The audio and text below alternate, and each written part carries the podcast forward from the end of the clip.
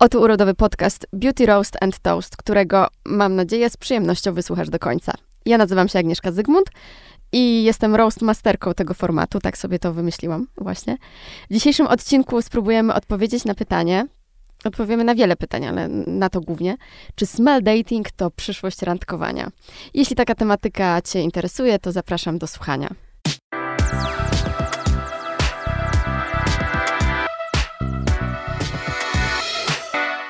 A moją gościnią dzisiaj jest wspaniała, przewspaniała osoba. Jestem totalnie podekscytowana na ten odcinek. Jest mi gorąco, jest super.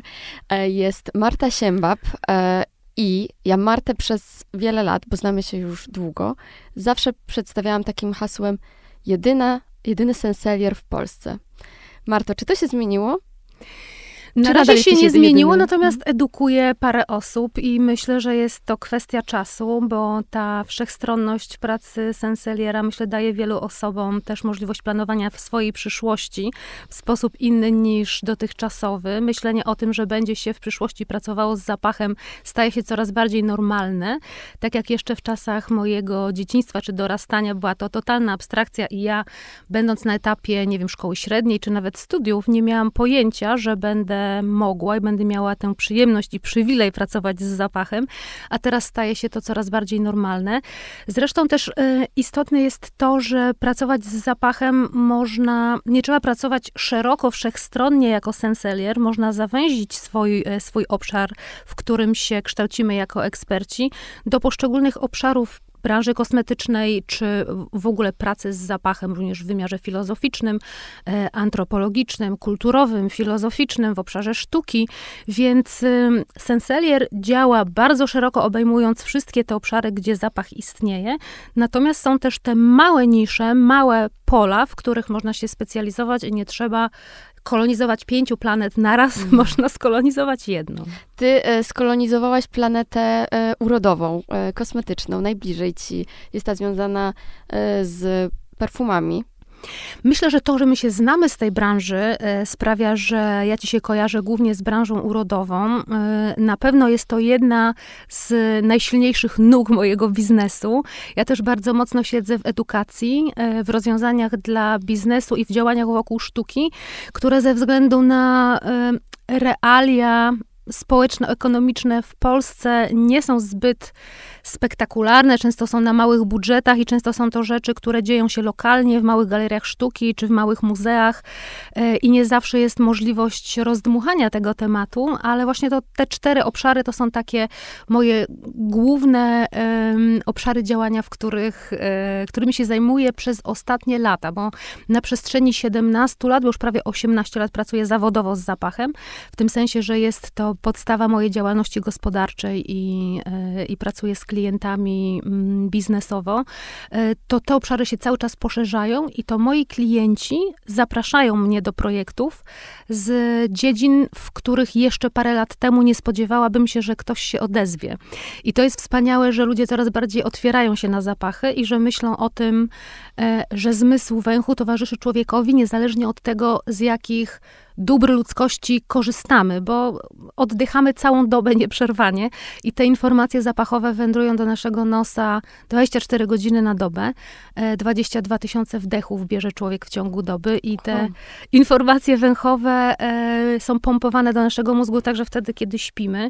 Więc ja patrzę w przyszłość z optymizmem i mam nadzieję, że myślenie o zapachu, rozmawianie o zapachu i praca z zapachem jej za parę lat będzie czymś zupełnie normalnym. Mhm. To w ogóle ciekawe, mm, co mówisz, bo z jednej strony ten obszar zapachu w tym rozwoju to jest coś, czego jeszcze nie dotknęliśmy. Mam na myśli to, że e, rozwijają się różne aplikacje, social media mówią o tym, że będziemy niedługo nie tylko widzieć, słyszeć, ale też i czuć.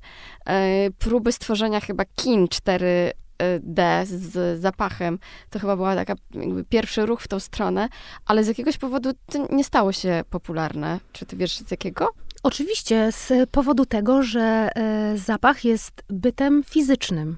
My jesteśmy bardzo mocno skupieni na zmyśle wzroku i jesteśmy przyzwyczajeni do tego, że to, czego nie widzimy, w pewnym sensie nie istnieje. Jeżeli możemy sprawdzić e, słuchem czy dotykiem, to możemy sobie wtedy potwierdzić to, czy coś istnieje, czy nie. E, a zapach jest czymś, czego nie widać, mimo że fizycznie są to molekuły, które istnieją, e, nie widzimy ich, bo są za małe, ale gdyby je powiększyć do odpowiednich rozmiarów, to wtedy widziałabyś, że powietrze wokół nas jest tak, jakbyś sobie wyobraziła setki, tysiące gatunków różnych owadów, które wokół nas się unoszą. Tylko one są na tyle małe, że ich nie postrzegamy, ale one tam są. I ta fizyczność zapachu sprawia, że nie da się go przenosić bezstratowo na większe odległości niż kilkanaście metrów, no a już na pewno nie da się przenosić zapachu między miastami, między kontynentami. E, I na tym polega ten problem. E, już od lat 90. próbowano wprowadzić zapach do kin. Mhm. Oczywiście e, pionierami tutaj byli Amerykanie i to kino zapachowe budziło wielkie nadzieje ponieważ ludzie mieli e, takie wyobrażenie, że będą mogli doznawać węchowo tego, co widzą na ekranie, tak samo wiarygodnie, jak gdyby byli w tej sytuacji w prawdziwym świecie. E, czyli na przykład, jak wędrujemy przez rozgrzaną słońcem łąkę w środku lata, to mnóstwo molekuł zapachowych trafia do naszego nosa i oddanie tego w mm, pomieszczeniu kinowym, jest o tyle proste, dopóki mówimy o zapachu pierwszym, ewentualnie drugim czy trzecim, ponieważ zapach bardzo łatwo jest do jakiejś przestrzeni wprowadzić, zaprosić, ale bardzo trudno, a czasami niemożliwe jest go tu i teraz wyprosić. Od razu możesz powiedzieć, że trik z kawą, z wąchaniem kawy to jest jakiś największy mit. E. Trik z wąchaniem kawy e, nie działa i o tym chętnie powiem za chwilę, natomiast e, to też by totalnie zepsuło doświadczenie Jasne. użytkownika, gdybyśmy mieli jeszcze resetować sobie nos, gdyby można było resetować nos, to byłoby może trochę łatwiej.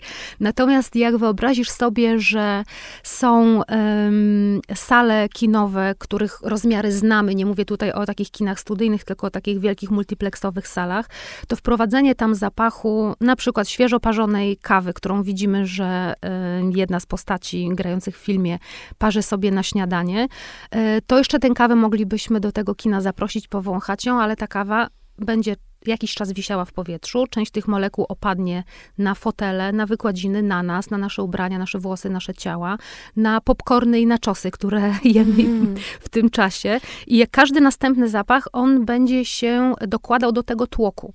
Każdy następny zapach to jest jakby kolejny rój owadów, jeśli już mi się dzisiaj przyplątało to skojarzenie.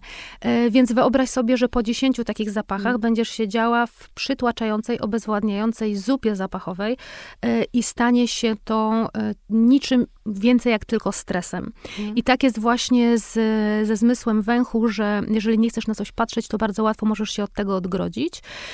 A jeżeli chcesz się odgrodzić od zapachu, to w pewnym sensie mm, jest to rozwiązanie krótkoterminowe. Możesz włożyć e, maskę i filtrować to powietrze, którym oddychasz, wtedy ten zapach jest mniej intensywny, e, ale to też działa tylko na krótką metę. Możesz oddychać ustami, ale wtedy te molekuły wciągasz do ust, więc robi ci się nieprzyjemnie gorzko w ustach. Więc to planowanie doświadczenia e, z zapachem jest bardzo dużym wyzwaniem i jedyny projekt, który zadziałał i był spektakularnie rozwiązany, to był projekt, który nazywa się Odorama. Nie pamiętam teraz dokładnej daty premiery, to było bodajże w 2019 roku. Był to projekt dwóch Niemców. Perfumiarzem, który zrobił zapachy do tego projektu, e, był Geza Schön. E, twórca słynnych jednoskładnikowych perfum. I mm, geniusz tego przedsięwzięcia polegał na tym, że e, wszystkie te mm, związki chemiczne, które były podawane do nosa, serwowane do nosa, miały tak zaprojektowaną lotność i trwałość, że rozpadały się, znikały chwilę po tym, jak do twojego nosa dotarły. E, całe to mm, doświadczenie wyglądało w ten sposób, że wchodziło się do sali, w której było tylko kilkanaście miejsc, i mm, w momencie, kiedy dany zapach był wyrzucany ze specjalnie przygotowanej tuby podłączonej do zasobnika z zapachem, mm, pojawiał się taki odgłos jakby e, piłki tenisowej uderzanej rakietą. To było świetne doświadczenie, bo miałaś takie wrażenie, że jest ten serw zapachu. Mhm. I w pewnym momencie ten zapach jak piłka dolatywał do twojego nosa, miałaś takie wrażenie jakby impaktu, zderzenia się tego zapachu z nosem, wciągałaś go i myślałaś sobie, o, i przy, przychodził ten moment olśnienia, że trawa albo e, sól na skórze po kąpieli w morzu, albo świeża bułeczka z rodzynkami, ale za parę sekund to znikało, mhm. była chwila ciszy zapachowej i potem na, następował następny serw. I to było tak, ja mam gęsią skórę na rękach ale rozumiem, i nogach. Że tego doświadczyłaś? Tak, tak. Wow. Można było um, odwiedzić tę instalację w Berlinie. Mhm. E, bo stamtąd jest Gezaszyn, e, a parę, e, paręnaście miesięcy później również w Lipsku. Mhm. I bardzo ubolewam nad tym, ja myślę, że tutaj barierą właśnie są koszty, mhm. że ten projekt, bo też to jest gigantyczna instalacja, to jest olbrzymie, oni pokazywali kiedyś w takim filmiku, jakby z, za, za kulisami kręconym, jak wygląda instalacja tego, bo każdy zapach ma swój osobny pojemnik oczywiście, ale też swój osobny tubing podłączony jest do osobnej, do tej rury rury, która serwuje ten zapach i to całe urządzenie jeszcze jest bardzo estetyczne. Mhm. E, więc myślę, że logistyka tego przedsięwzięcia pochłania mnóstwo pieniędzy, więc e, instytucje kultury chronicznie niedofinansowane myślę, że miałyby problem ze zasponsorowaniem tego, a było to bardzo dobrze wykonane. Nigdy w życiu nie doświadczyłam czegoś lepiej przygotowanego i wykonanego niż to. Plus powiedziałeś, że było to w 2019 roku. Ja myślę, że chwilę później wybuchła pandemia, która Oczywiście. zastopowała wszystkie projekty i cofnęła jakby te budżety na tak abstrakcyjne pomysły się skończyły lub poszły w, w, gdzieś indziej. No i też nie zapominajmy, że 30% osób, które zachorowały na COVID, wyszły z jakimś uszkodzeniem węchu. To jest bardzo dużo. Chwila ciszy tak. dla tych osób. Naprawdę myślę, że jest to bardzo duży uszczerbek na zdrowiu, z którego nie zdajemy sobie sprawy o tyle, że nie wiem, czy znasz takie statystyki, one się pojawiają bardzo często, y, to są takie statystyki amerykańskich naukowców, ale coś w tym jest, że gdy pytamy drugą osobę o, o zmysł, który miałaby stracić, jeśli by musiała jakiś jeden ze swoich wszystkich, to zazwyczaj mówimy, że odpowiadamy, że dobra, to węch możemy stracić. Nie chcemy stracić wzroku, nie, nie, chcemy stracić słuchu, nie chcemy stracić smaku, chociaż nie wiem, czy wszyscy wiedzą, że tracąc węch tracimy też smak. No te osoby w pandemii, które to przeszły, to na pewno już to wiedzą, ale jakby w takim bardzo szybkim myśleniu, no to i, i który ze zmysłów jest taki mi najmniej potrzebny i myślimy, dobra, to e, mogłabym nie czuć, jakby co. Mm, okazuje się, że, że tak naprawdę nie mamy nawet jakichś gotowych rozwiązań, bo w przypadku osób niewidomych już je mamy, e, niedosłyszących również. Ale w przypadku pośledzenia zmysłu zapachu, tak naprawdę pandemia doświadczyła nas e, w tym po raz pierwszy i do tej pory chyba jakby nic, nic się nie wydarzyło i nie wiem, czy są jakieś medyczne w ogóle sposoby na odwrócenie tego upośledzenia, czy takiego totalnego zaniku. Nie do końca jest tak, że nic się nie wydarzyło. Przeciwnie, dzięki pandemii, e, bo mm, najczęściej mówimy, że coś się stało przez pandemię, czyli obwiniamy pandemię tak. o coś. Ale w obszarze badań nad zmysłem węchu wydarzyło się bardzo dużo. O wiele więcej jest badań nad zmysłem węchu od 2020 roku niż od 2010 do 2020. E, I to badanie, mm, o którym wspomniałaś, e, ja je cytowałam na jednym z dwóch paneli, na których występowałam w tym roku w Mediolanie na Essence, na targach perfum niszowych. E, I to badanie, mm, ono ma jeszcze taki trochę straszny, trochę śmieszny trochę śmieszne tło, gdzie pytano ludzi, co wymieniłby na zmysł węchu i na przykład 50% e, studentów, e, osób między 20 a 25 rokiem życia powiedziało, że wolałoby stracić zmysł węchu niż nie móc korzystać z telefonu. O Jezus. E, I kilkadziesiąt procent kobiet powiedziało, że wolałoby nie mieć węchu niż nie mieć włosów. E, tam też pytano, czy na przykład zamieniłabyś swojego pupila, czyli ukochanego psa lub kota e, w zamian za to, żeby zatrzymać zmysł węchu. No i oczywiście nie, nikt nie chciał oddać ani członka rodziny, ani zwierzęcia za zmysł węchu, ale ludzie bardzo e, nawet część osób chciała oddać zmysł węchu za 10 tysięcy dolarów. Przepraszam. Przepraszam, ale tak, rzeczywiście są to straszno śmieszne. O, to jest straszno śmieszne jest... i masz rację mhm. mówiąc, że my nie mamy świadomości, na ile istotny jest zmysł węchu y, dla naszego przetrwania i dla naszego zdrowia psychicznego, bo y, powstał taki, y, powstało takie pojęcie na przestrzeni ostatnich dwóch lat, jak olfactory health, zdrowie węchowe i mówimy też o zdrowiu mózgu. E, I to, w jakiej kondycji jest nasz zmysł węchu, bardzo mocno wpływa na to, w jakiej kondycji jest nasz mózg jako narząd i nasz umysł. E, jest tak, że w momencie, kiedy nasz mm, układ e, węchowy, mm, nasze węchomózgowie nie dostaje informacji na temat związków zapachowych, które są wokół nas w powietrzu, e, nie wie, czy jesteśmy bezpieczni, bo jeżeli oddychasz i twój zmysł węchu działa prawidłowo, to wiesz na przykład, że nie zbliża się drapieżnik, który może cię pozbawić życia, albo że gdzieś się nie pali i że to może cię pozbawić życia. E, więc nie jesteś w tym stanie ucieczki, gotowości do ucieczki, dopóki ten bodziec, ten stresor się nie pojawi. Natomiast jak nie ma informacji węchowych, to mózg stwierdza, że musi być cały czas w tym stanie napięcia i gotowości do ucieczki, bo nigdy nie wiadomo, kiedy trzeba będzie ratować życie. I to jest bardzo szkodliwe dla zdrowia psychicznego.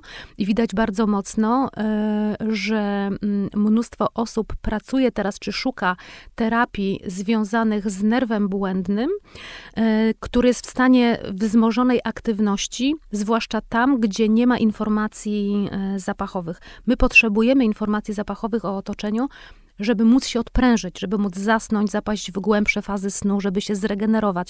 Jeżeli takich informacji nie ma, to człowiek jest ciągle w takim stadium, w takim stanie przetrwania gotowości do walki albo do ucieczki. To jest bardzo niezdrowe. Jezu, niesamowite. Ja już Marty miałam okazję słuchać tyle razy i za każdym razem robię to y, z tak samo szeroko otwartymi oczami. Właśnie y, a propos poszerzania podcastu o y, nowe zmysły, to szkoda, że nie widzicie mojej miny. Fajnie było, było w przyszłości, jakby ten jakby podcast mógł być też zapachowy, zapachowym doświadczeniem.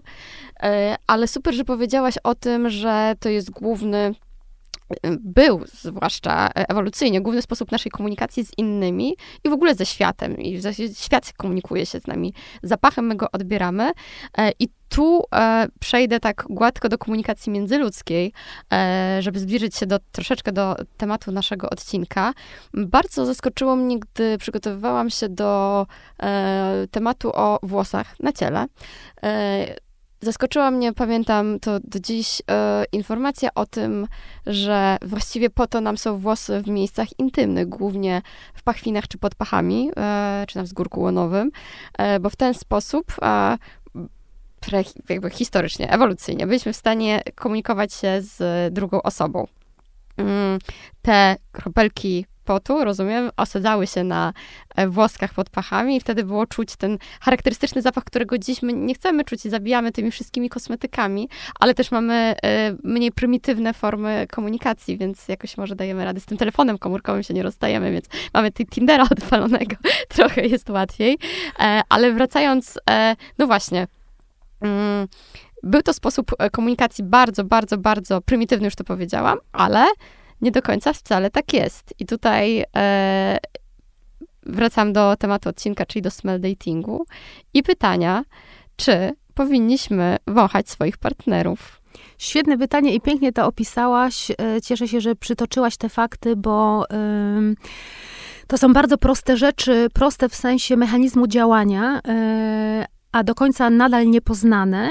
I to określenie prymitywny wydaje się bardzo wartościujące i to w taki negatywny sposób, a to, że coś jest prymitywne, e, absolutnie nie musi oznaczać, że jest to w jakiś sposób złe albo niegodne człowieka myślącego, bo to jest takie mm, myślenie o zmyśle węchu, które sprawiło, że zatrzymały się jakiekolwiek prace, badania, projekty nad zmysłem węchu już w okresie oświecenia. Oczywiście słowo projekty i tamta epoka nie do końca do siebie pasują, ale wiesz, co mam na myśli, że jak mhm. stwierdzono, że zmysł węchu jest e, zwierzęcy, a człowiek nie jest zwierzęciem, tylko jest istotą myślącą, lepszą niż inne gatunki zwierząt, to e, nad tym bardzo mm, prymitywnym, najwcześniej ukształtowanym w człowieku zmyśle, jakim jest węch, jakby zaciągnięto kota stare i mm, nie pracowano nad tym przez wiele, wiele wieków.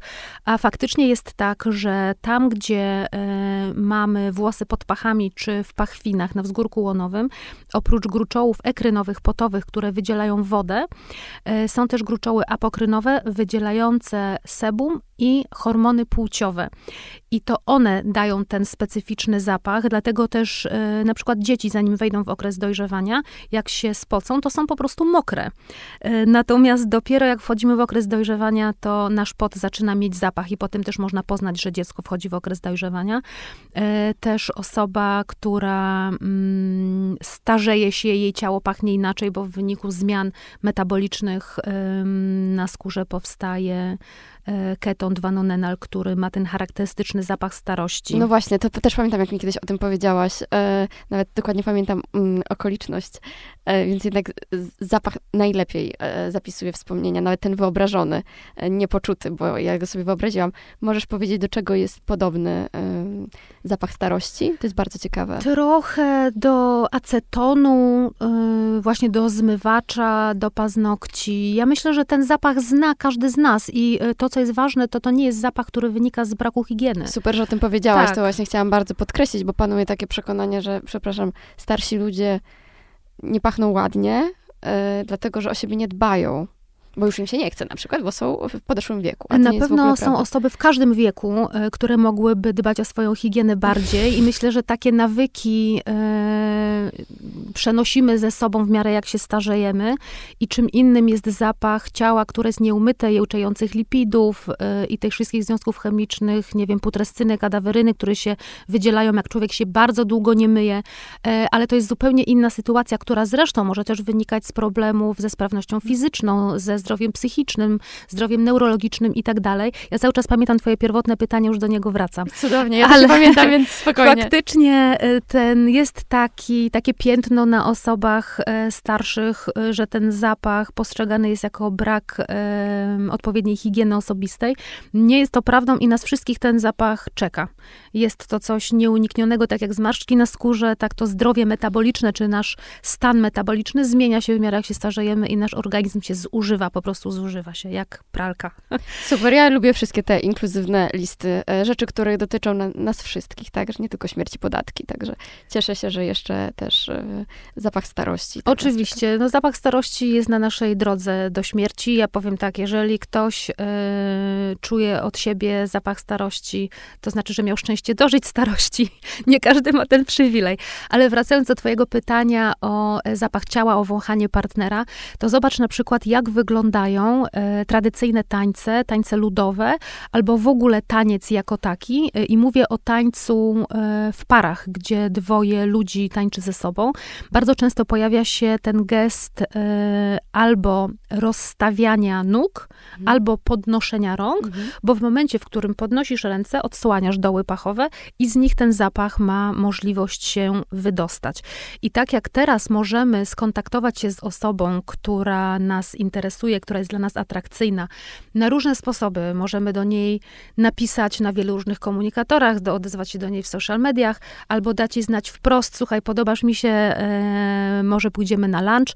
Tak, e, kilkaset lat temu, czy nawet takie większe kilkadziesiąt lat temu, to nie było takie proste i ludzie wysyłali sobie te e, komunikaty w bardziej zawoalowany sposób, zmniejszając dystans między sobą albo przedłużając spojrzenie. To wymagało też większego wyczulenia na takie niewerbalne sygnały, które pojawiają się między ludźmi, ale jak popatrzymy sobie jeszcze bardziej wstecz, na przykład wiek XIX, e, wiek XVIII, ludzie mieli czasem możliwość spotkania się z tą osobą, która im się podobała, na przykład na wiejskiej potańcówce, która odbywała się raz na trzy miesiące. I wtedy, w tym momencie zbliżenia w tańcu, ta informacja zapachowa albo wzmagała to pożądanie, albo je niwelowała. I to też jest taki moment, w którym myślę, że wielu z nas, jeśli nie każdy, e, mogliśmy doświadczyć czegoś takiego, że ktoś nas interesował jako osoba ze względu na charakter, osobowość, sposób bycia. Interesował nas e, ze względu na atrakcyjność fizyczną, e, głos, sposób poruszania się, gestykulację, ale zapach był, moje ulubione słowo, deal breakerem, tym elementem, który sprawiał, że nie można było iść do przodu. Że tak jak Cher śpiewała It's in his kiss, że faktycznie to jest nie tylko w sposobie, w jaki ktoś całuje, ale też w tym, co czujemy, jaki jest zapach oddechu, jaki jest zapach potu, jaki jest zapach części intymnych. I my teraz mamy możliwość, jak patrzymy na takie normy społeczne, normy kulturowe, mamy możliwość poznać ten zapach szybciej. A kiedyś było też tak, że inwestowało się w tę relację, skracało się drogę do tej osoby, czasami miesiącami, i potem, jak się okazywało, że kurczę, ten zapach to jednak nie jest to, to często nie było takiego, takiej decyzji, no to nie, bo już zbyt duża inwestycja mhm. została włożona mhm. w stworzenie tej relacji. E, więc mamy teraz mm, przywilej, tę możliwość e, sprawdzenia, czy ktoś nam pachnie, czy nam smakuje. I to jest coś bardzo ważnego, wiele ważniejszego niż to, co widzimy oczami. I ja często słyszę takie historie na prywatnych spotkaniach, albo po warsztatach, albo w przerwach w warsztatach czy szkoleniach, jak ludzie podchodzą chwilę porozmawiać, że zapach to było coś, co na przykład zmieniło sposób patrzenia na jakąś osobę, na jakąś kobietę albo mężczyznę, e, że mm, Zapach był też czymś, co zwiększył atrakcyjność, jeżeli ktoś na przykład poznał się z kimś zdalnie i najpierw ze sobą korespondowali, potem rozmawiali przez telefon, potem rozmawiali na wideo, a potem się spotkali i ten zapach był takim dodatkowym bodźcem, który robił ten wow faktor, że to był ten czynnik, który sprawiał, że ta osoba zainteresowanie nią wystrzeliwało pod sufit i to było jeszcze bardziej wzmocnione. Więc y, my bardzo mocno dobieramy się y, węchowo. I jest to uzasadnione oczywiście ewolucyjnie, bo budowa naszego układu odpornościowego, e, szczegóły tego jeszcze nie są poznane, bo przypominam ci, że my nadal w 2023 roku nie wiemy, jak e, fizjologicznie odbywa się odbieranie zapachów e, przez opuszki węchowe i przetwarzanie tego sygnału w mózgu. Wiemy, co się dzieje przed nabłonkiem i wiemy, co się dzieje w mózgu jako takim, węchomózgowiu. Natomiast jak to się e, dzieje, to przetwarzanie tych sygnałów, sygnału i elektrycznego, i chemicznego, cały czas czekamy na podanie rozwiązania. Ale e, jesteśmy uzwojeni w mózgu w taki sposób, żeby nie rozmnażać się z najbliższą rodziną, mhm. z, ro, z rodzeństwem rodzicami, najbliższymi kuzynami, kuzynkami i ich zapach ciała jest dla nas zawsze odpychający, bo to jest taki sygnał, e, żeby nie wchodzić w intymne kontakty, bo wtedy może się urodzić obciążone poważnymi wadami genetycznymi potomstwo. A im bardziej ten układ odpornościowy jest odmienny, tym bardziej nam się zapach tej drugiej osoby podoba.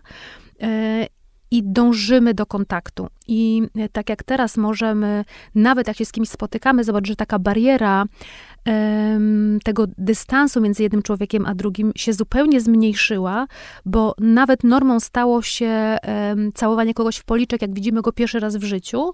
Mm, jeszcze jak ja byłam w szkole średniej, nie było to normą. W policzek się całowało tylko osoby, które już były w grupie, w paczce, mm. gdzieś tam w naszym najbliższym otoczeniu. E, a jeszcze w wieku XVIII absolutnie nie przekraczano takiej granicy. E, często nie podawano sobie nawet dłoni.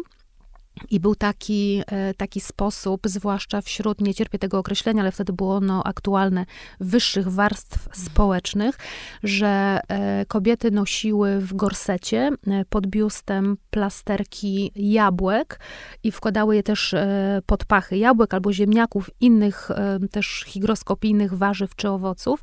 I te płatki, zresztą to też działa, jeżeli brzydko nam pachnie w szafie albo w lodówce, można pokroić ziemniaki albo jabłka włożyć na talerzyku i one wchłoną te brzydkie zapachy.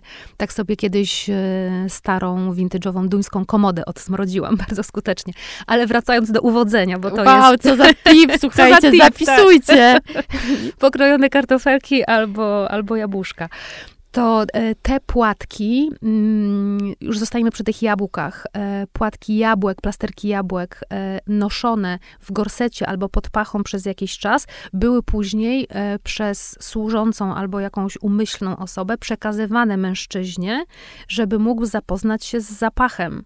I wtedy podjąć decyzję, czy chce iść dalej. Świetną minę zrobiłaś. I oto jesteśmy w smell datingu tak. w latach, e, w XVIII wieku. Tak. E, zaraz powiemy o współczesnym smell datingu, ale jeszcze się e, ciebie chcę zapytać, a czy możemy trochę to oszukać? Ten sposób odbioru nas przez zapach?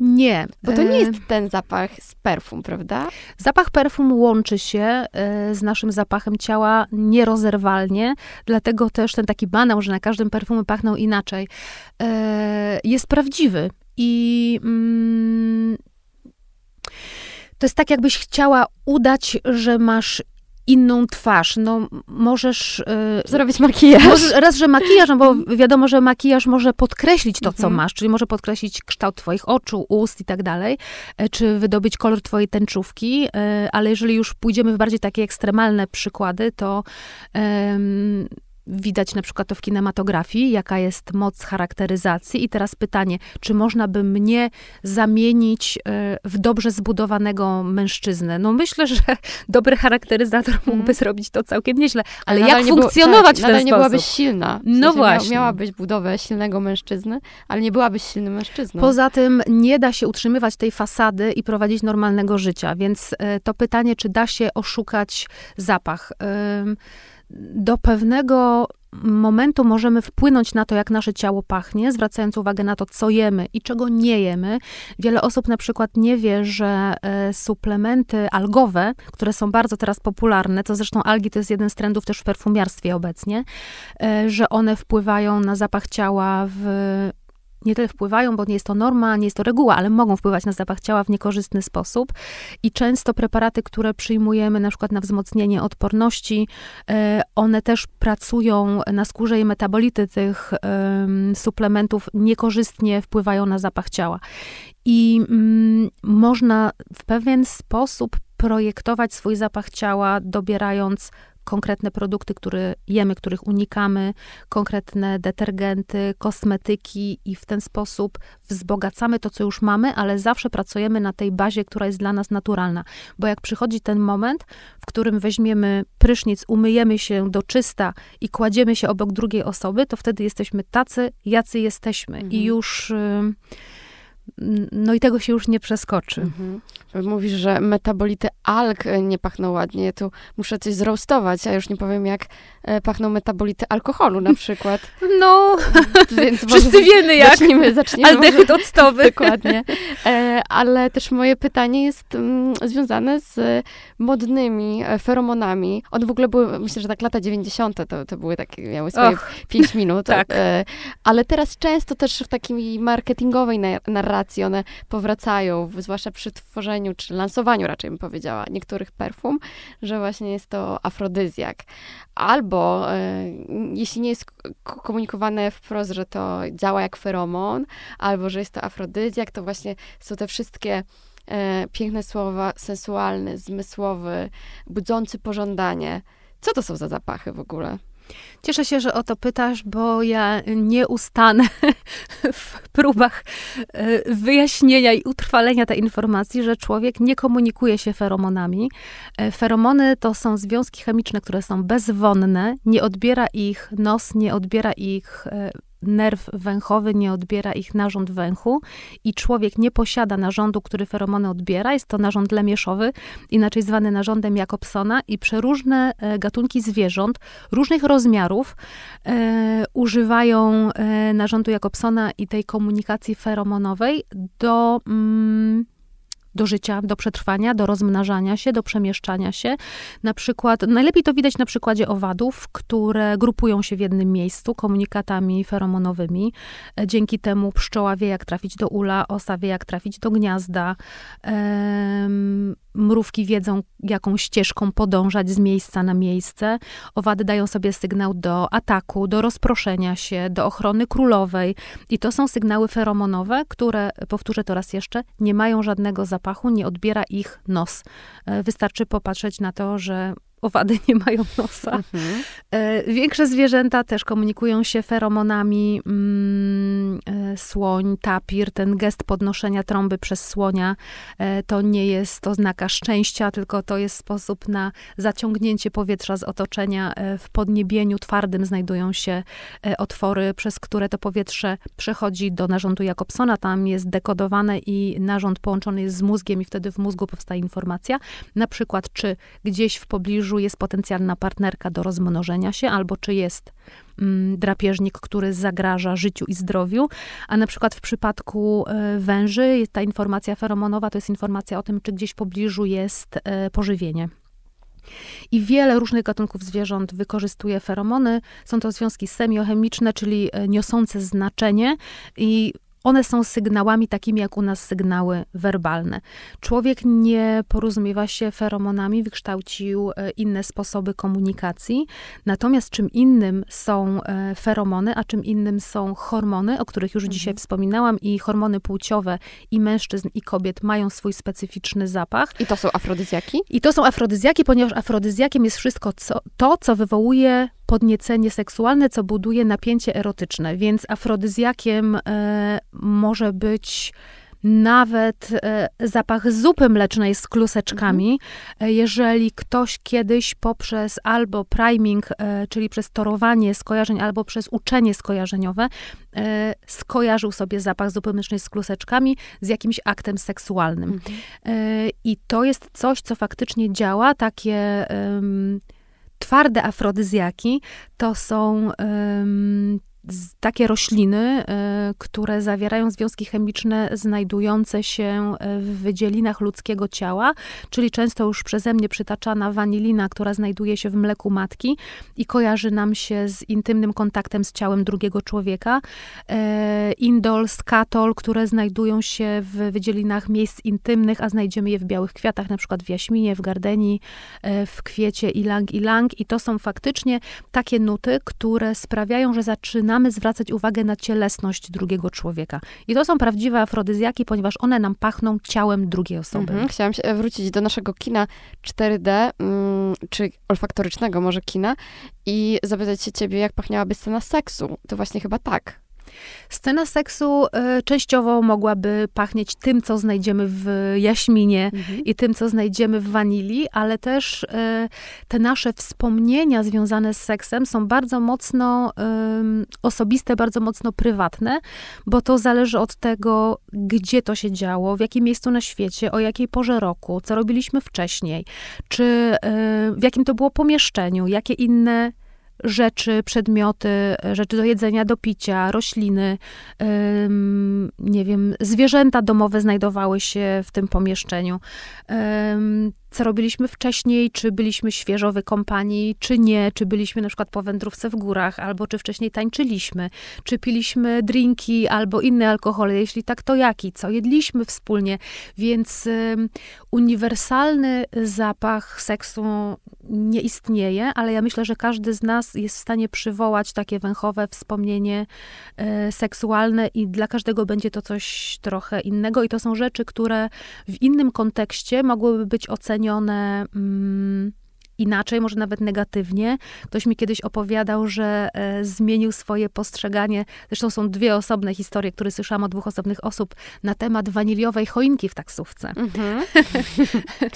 Jedna z tych opowieści jest dosyć traumatyczna i nie chciałabym jej przywoływać tutaj, e, ale druga jest właśnie taka, że jest to zapach, no umówmy się, on nam się kojarzy często z dusznym, rozgrzanym wnętrzem e, samochodu marnej jakości mm-hmm. i nie jest to przyjemne skojarzenie, chyba, że że... Dopóki nie no właśnie seksu, no, tak? Tak, niekoniecznie to musi być seks z penetracją, ale wydarzyło się w tej taksówce coś, co bardzo mocno mhm. zapadło tej osobie w pamięć i od tego momentu, jak wsiada do taksówki, e, teraz już rzadziej jeździmy taksówkami jako takimi. Też rzadziej wiszą e, Rzadziej wiszą te choinki, choinki, to już jest taki produkt, może tak, jest teraz więcej, bardziej wymyślnych mhm. sposobów nawaniania samochodu, e, ale ta choinka to jest właśnie taka, pojawia się akcja i reakcja od razu i okay. nie da się od tego skojarzenia wow uciec. Wow. Ale to prywatne. Ja osobiście choinek waniliowych nie popieram. W ogóle chyba y, otaczanie się zapachami nie jest y, dobre, no bo wtedy zagłuszamy ten komunikat od świata. Dobrze to zrozumiałam, że jakby mm, za dużo zapachu też nas męczy. Brak zapachu męczy nas, nasz mózg, ale za dużo zapachu też, też nas męczy. Szybko ten zmysł się też wyłącza. To jest taki efekt chyba wejścia do perfumerii, gdzie na początku w ogóle czujemy się odurzeni. E, jeszcze potrafimy wyłapać poszczególne nuty, że tu się zbliżamy do stędu takiego zapachu, a tutaj do takiego nawet je potrafimy rozpoznać. Po chwili nie czujemy nic i pojawia się często ból głowy, tak? No bo to, to jak się długo... Dotknęłaś bardzo ważnego tematu, bo to dotyczy wszystkich zmysłów i y, słuchanie muzyki jest świetne, ale powyżej pewnego progu głośności staje się to męczące, może też prowadzić do uszkodzenia słuchu, albo gdybyś musiała słuchać ulubionego zespołu przez 24 godziny na dobę, przez 30 dni w miesiącu, to chyba zmieniłoby się twoje podejście. Do? Jakby faktem jest słuchanie jednej piosenki zapętlonej przez jakiś czas, ale następuje taki moment nasycenia tak. I już nie chcemy potem jej słuchać bardzo długo. Mdłości zazwyczaj. psychiczne tak. się pojawiają, tak. E, I oczywiście zbyt intensywne światło, czy nie wiem, czy miałeś jakieś możliwość doświadczenia dnia polarnego. Ja tak i było to bardzo ciężkie przeżycie. E, to, że jest jasno 24 godziny na dołę przez kilka tygodni, e, to jest bardzo nienaturalny stan i oj, nawet nie chcę sobie tego przypominać. I z zapachem też tak jest. Z zapachem jest nawet trudniej, dlatego że to, co widzisz, nie siada ci fizycznie na oczach. Natomiast to, co czujesz nosem, siada ci fizycznie w nosie. Bo znowu wrócę do tej fizyczności zapachu. E, molekuły zapachowe wciągamy do środka, do nosa i one siadają na receptorach węchowych, na nabłonku węchowym wewnątrz naszej jamy nosowej. Dlatego jak zatkasz nos, e, to nadal czujesz, a jak zamkniesz oczy, to już jakby nie widzisz tego, co nie chcesz widzieć. Tak, tak? jeżeli już wciągniesz te molekuły do nosa, to zatkanie nosa nic nie daje. E, I tak długo jak ten nabłonek jest pełny, ja zawsze to porównuję e, do sali kinowej, do której weszło pięć klas uczniów ze szkoły podstawowej i już szósta klasa nie wejdzie, bo już nie ma wolnych miejsc. Więc jak wchodzimy do perfumerii i kilka razy zaciągniemy się, tam w powietrzu unosi się mnóstwo molekuł zapachowych. W pomieszczeniu, w którym teraz jesteśmy, jest ich stosunkowo niewiele, bo ja nie jestem niczym uperfumowana, nie ma tu żadnych, e, nic pachnącego nie stoi e, i tu jest czysto, jakby tu jest taka cisza zapachowa. E, więc gdyby się tutaj pojawił jakiś zapach, to byśmy od razu zauważyły szybko ten kontrast między nie było, a jest. Natomiast w perfumerii ta zupa zapachowa unosi się w powietrzu, co też często jest stresujące dla osób, które tam pracują, mm.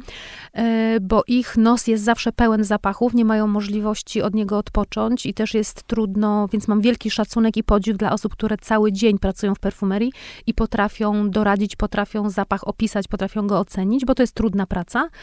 E, I mm, żeby trafnie wybrać sobie perfumy, powinniśmy pójść do perfumerii przygotowani, wiedzieć, co chcemy poznać, co chcemy powąchać, e, zabrać ze sobą najpierw e, zapach na paskach testowych, na bloterach, a potem te wybrane wrócić, nałożyć na skórę i znowu wyjść i oceniać to w ciągu dnia, jak ten zapach się rozwija. Więc pośpiech nie jest sprzymierzeńcem przy e, wyborze zapachu.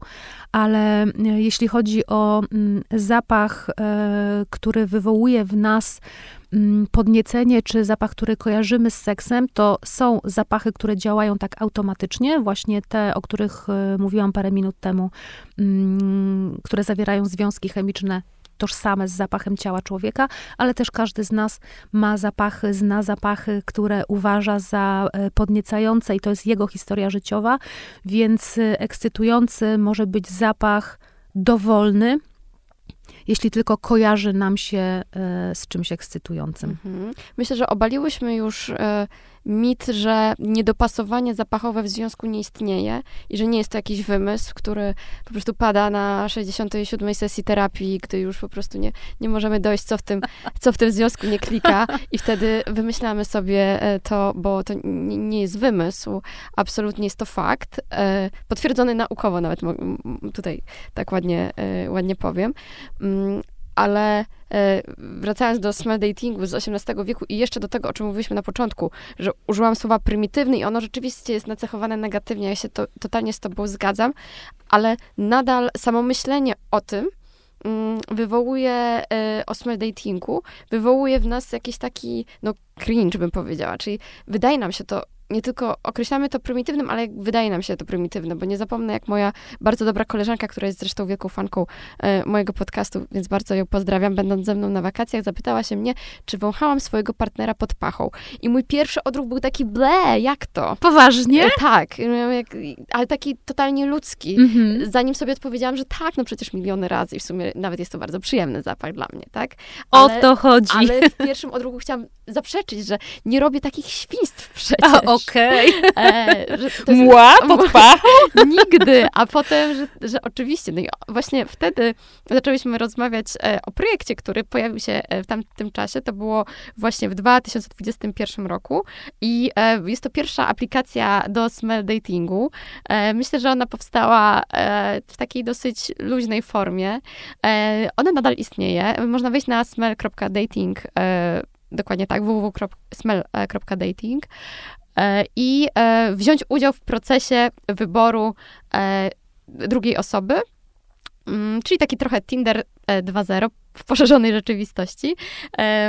Polega to na tym, że jak się tam zarejestrujesz, mm, dostajesz t-shirt, który musisz nosić przez trzy dni i następnie zwracasz go pocztą.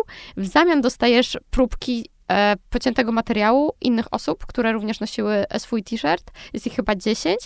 Wąchasz e, te próbki, e, one są niepodpisane, więc w sumie nie wiesz, czy mm, jest to e, kobieta, czy mężczyzna. Oczywiście wybierasz swoje e, preferencje, jeśli chodzi o płeć partnera i wtedy dajesz znać, która próbka ci się najbardziej spodobała i jest match.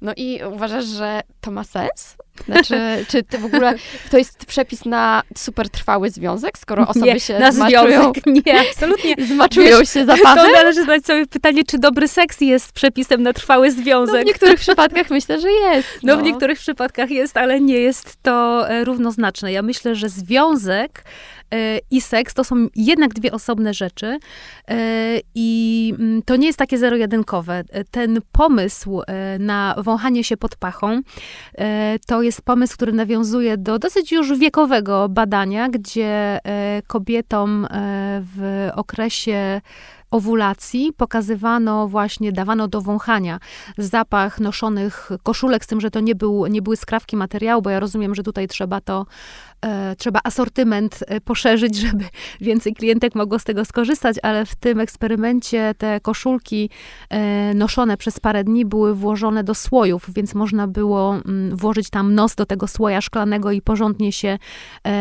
zaciągnąć tym zapachem.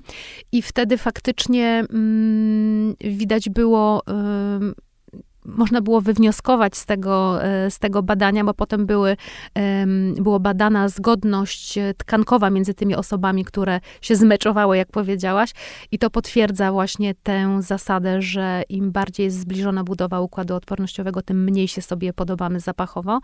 Więc to na pewno nam pokazuje, czy ta osoba nie będzie nas odpychać zapachem, i to jest bardzo ważna rzecz. E, ja tylko powiem, że mm, przy zapachu nie chodzi tylko o zapach, e, który jest pod pachami, tym bardziej, że na ten zapach jesteśmy w stanie najłatwiej wpływać, mhm. ale e, chodzi też o zapach oddechu i to oddechu zarówno tego wydychanego nosem, jak i ustami. Często się nad tym nie zastanawiamy, ale to też jest to coś, co sprawia, że e, lubimy ten moment przed pocałunkiem, lubimy ten moment obwąchiwania się właśnie dookoła ust, bo to jest przyjemne.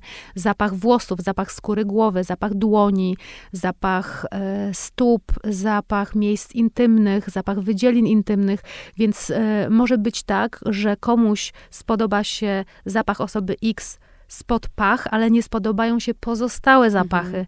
I e, no już nie mówię tutaj o uwarunkowaniach społecznych, ekonomicznych, wyznawaniu wspólnych wartości, o sprawach e, osobowościowych, o skłonności do podejmowania ryzyka, ugodowości, elastyczności, o tych wszystkich rzeczach, które bierzemy pod uwagę, dobierając sobie partnera na związek, czy krótszy, czy dłuższy.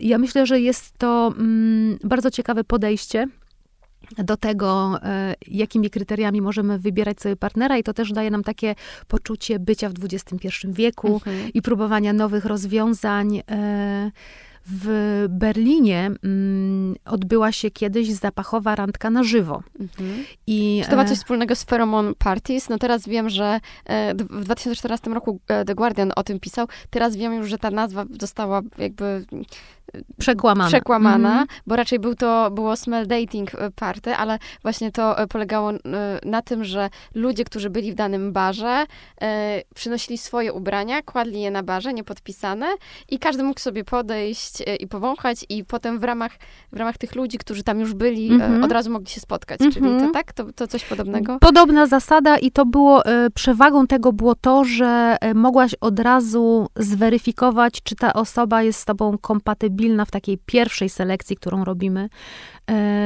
już tu i teraz. Chociaż z drugiej strony żyjemy w czasach, w których nie musimy na nic czekać i czasami to czekanie jest tym, tą jedyną rzeczą, która, która zwiększa zainteresowanie, bo e, to może się okazać plusem. I to jest na, na pewno jest to ciekawy wstęp do znajomości, jest to ciekawy punkt wyjścia, bo rzadko się tak e, dobieramy w pary. Natomiast zapach drugiej osoby działa na nas nie tylko w kontekście tego, czy ta osoba jest dla nas atrakcyjna seksualnie, czy nie, ale są osoby, których zapach wywołuje w nas konkretne stany emocjonalne. E, I ja na przykład e, znam taką osobę, która jak tylko e, usiądzie koło mnie, też odprężam, ale odprężam się tak, że czuję, jak mi się mięśnie czworoboczne rozluźniają i całe to napięcie od uszu do barków po prostu mi schodzi. I zapytaj mnie, jak to działa, jaki związek chemiczny to ja, wywołuje. Nie, ja nie wiem. Chcę, ja chcę się zapytać, czy mogę poznać tę osobę. Czemu nie? Możemy o tym pogadać. Ale jest to, jest to niesamowite. Ja się zawsze z tego śmieję, bo ja to czuję fizycznie. Mhm. Ja myślę, że jak wiele osób współcześnie żyjących, ten mięsień czworoboczny jest bardzo mocno napięty e, i e, mamy tendencję do podnoszenia barków, do też, że pochylamy głowę, do urządzeń, do ekranów. To te mięśnie są często spięte. Ja zawsze, jak usiądę koło tej osoby, to czuję takie odprężenia, aż wędrujące wzdłuż e, rąk do czubków palców i mówię, to jest śmieszne. Ale są też osoby, których zapach mnie spina, który jest dla mnie zapachem zagrożenia i nie ma to nic wspólnego z charakterem tej osoby, z jej zachowaniem, z wartościami, którymi się kieruje, tylko ten zapach mnie uruchamia w bardzo nieprzyjemny sposób. I to myślę też widać. Widać to bardzo mocno, e, zwłaszcza w społeczeństwach Europy Środkowej, Europy Wschodniej, gdzie bardzo często poprzednie pokolenia e, borykały się z nieleczonym problemem alkoholowym, bo teraz się pochylamy nad tym już bardziej i też się, mm, myślę, że się odmitologizowuje uzależnienia i że się łatwiej rozmawia o uzależnieniach. Zresztą zaczyna się wykorzystywać zapachy w terapii uzależnień. Mm, w Polsce jeszcze nie, ale mam nadzieję, że taki e, moment nastąpi. I e, jak rozpoczęła się pandemia i przymus dezynfekcji rąk, powierzchni, mhm. Przedmiotów y, i tak dalej, to ten zapach etanolu wiele osób traumatyzował. I terapeuci zgłaszali, że wiele osób zaczyna mieć regres w terapii zespołu stresu pourazowego, bo wszędzie czuje etanol. Mhm. I to na pewno było, w jakimś sensie tam chroniły nas maseczki, ale fakt, że musieliśmy ciągle wszystko dezynfekować, sprawił, że, mm, że ta trauma wracała, ale z drugiej drugiej strony przez kolejny rok i kolejny rok i kolejny rok e, w pewnym sensie wiele osób odczuliło się na ten bodziec, ponieważ ten zapach tego etanolu był tak wszechobecny, mhm. że e, to też jest typowe właśnie w terapii PTSD, że wystawiamy się, jest coraz większa, zwiększona jest ekspozycja na ten bodziec i w pewnym momencie przekodowujemy sobie to skojarzenie.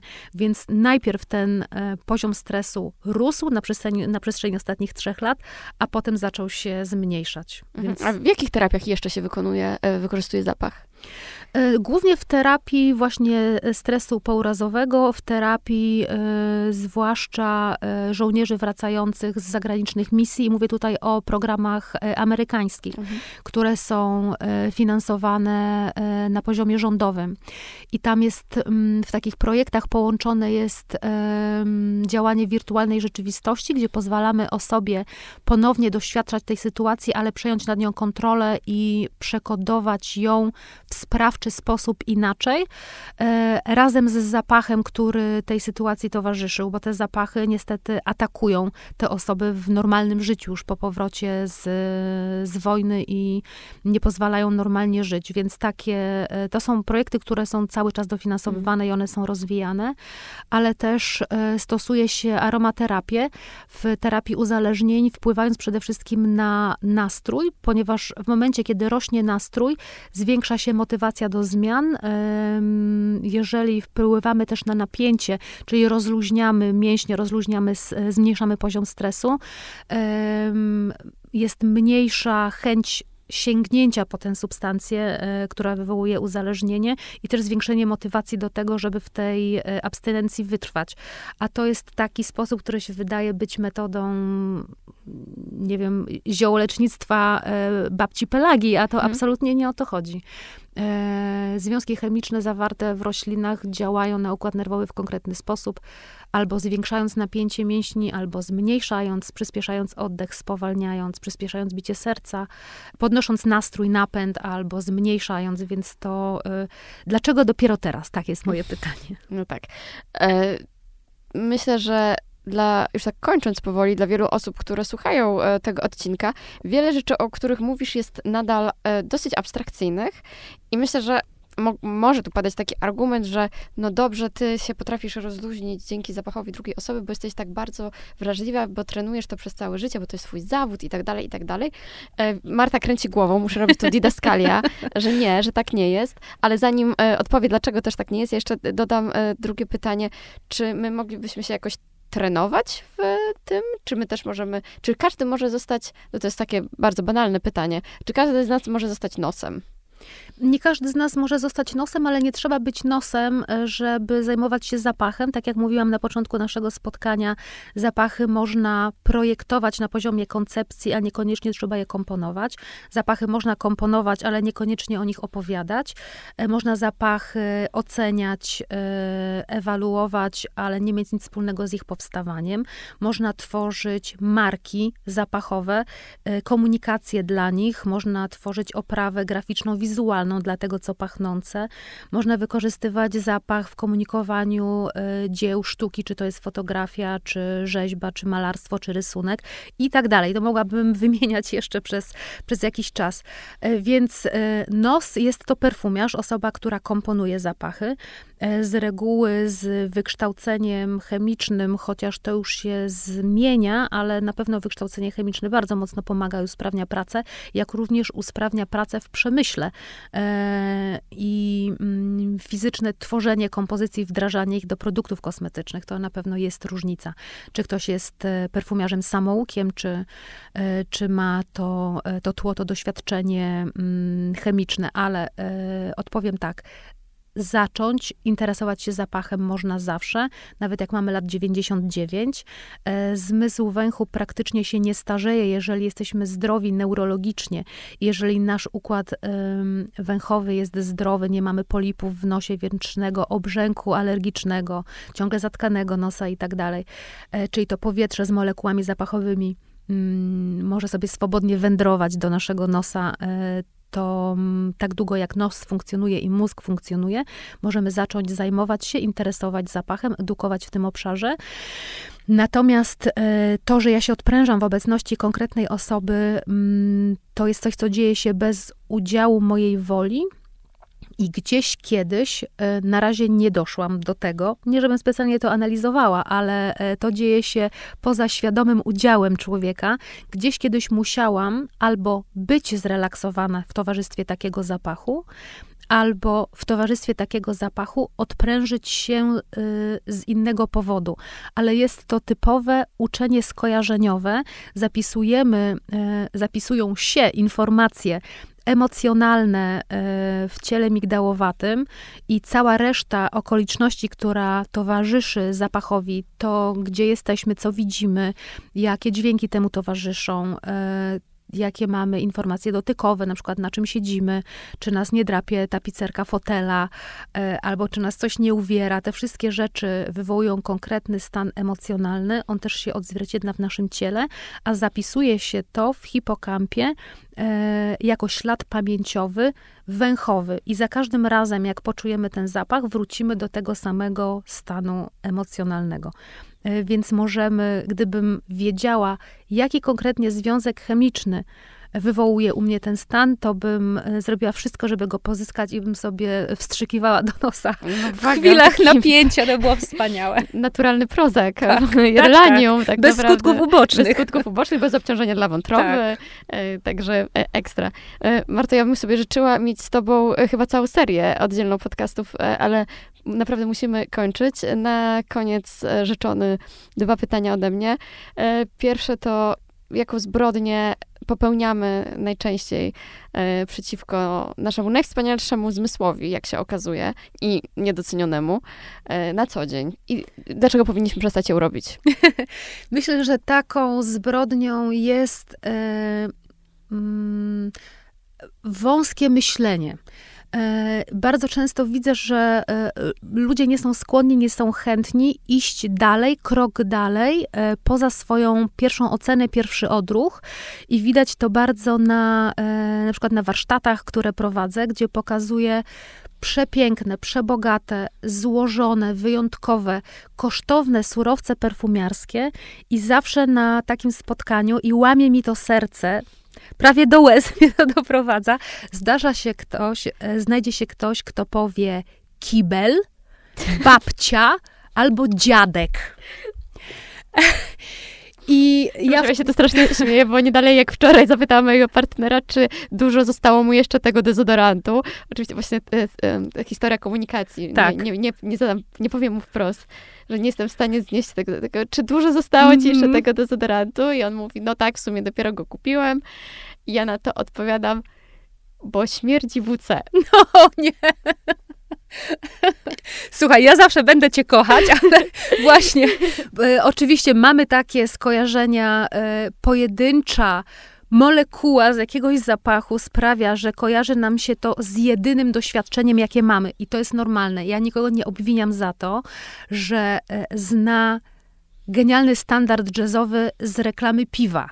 I może powiedzieć, o, to jest ta piosenka z reklamy mm -hmm. piwa ona była w reklamie piwa, ale pójdź krok dalej i zobacz, kto ją skomponował, kto gra, kto śpiewa, jakie jest tło dla tego wszystkiego i może inaczej poszerzanie perspektywy. Poszerzanie perspektywy, że tak, rozumiem, masz prawo skojarzyć to z przysłowiowym kiblem, e, ale kulpa. To, to nie jest, przepraszam, mojego partnera, to nie jest, e, wiesz, czasami dezodoranty giną w magiczny sposób. To się chyba wydarzy. To się chyba wydarzy.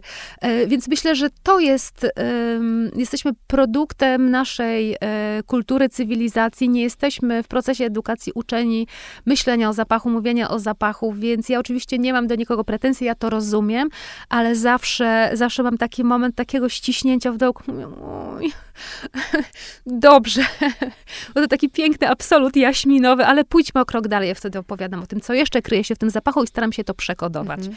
E, więc to myślę się będzie zmieniało. Ja bardzo wam polecam, jeśli w jakikolwiek sposób, kiedykolwiek będziecie mieli możliwość odbycia warsztatów z Martą, to myślę, że to jest doświadczenie na e, całe życie i w ogóle tak cenne no. i tak też otwierające. Dziękuję ci. Właśnie też e, ten, ten zmysł zapachu, który wydaje nam się, że my już w ogóle wszystko nim wiemy, interesujemy się nim, gdy jest uszkodzony albo gdy nie działa, albo właśnie chorujemy i, i o, zatoki, nic nie czuję i tak dalej.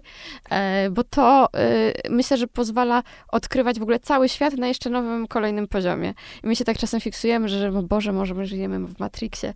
A trzeba pójść właśnie w tą drugą stronę i zobaczyć, że on jest nawet nie czterowymiarowy, on ma tyle wymiarów, ile zapachów tak naprawdę.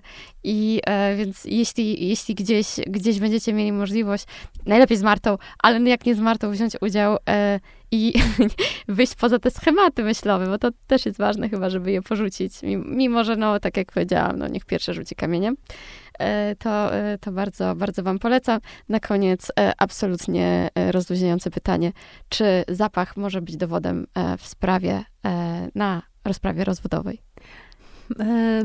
Zdecydowanie może być. Zapach był dowodem w sprawie o zabójstwo i jeżeli tylko mamy możliwość zachowania śladu zapachowego i wykorzystania go zanim wiązania między cząsteczkami się nie rozpadną i zapach przestanie istnieć. A jaki to jest to, czas? Znamy go? Czy to, to jest... zależy mhm. od związku chemicznego. E, jeśli myślimy o bardzo lotnych związkach chemicznych, małych cząsteczkach, takich jak, nie wiem, e, citronellol, to jest to kilkanaście minut, kilkadziesiąt minut, natomiast są związki chemiczne, które potrafią pachnieć kilkaset godzin. E, I jeżeli w tym czasie się wyrobimy, w cudzysłowie, to, mhm. e, to jak najbardziej, ale myślę, że w obecnych czasach i tak musimy polegać na e, metodach chromatografii gazowej czy spektrometrii mas, dlatego że nie ufamy cały czas temu, co ktoś nam powie o zapachu.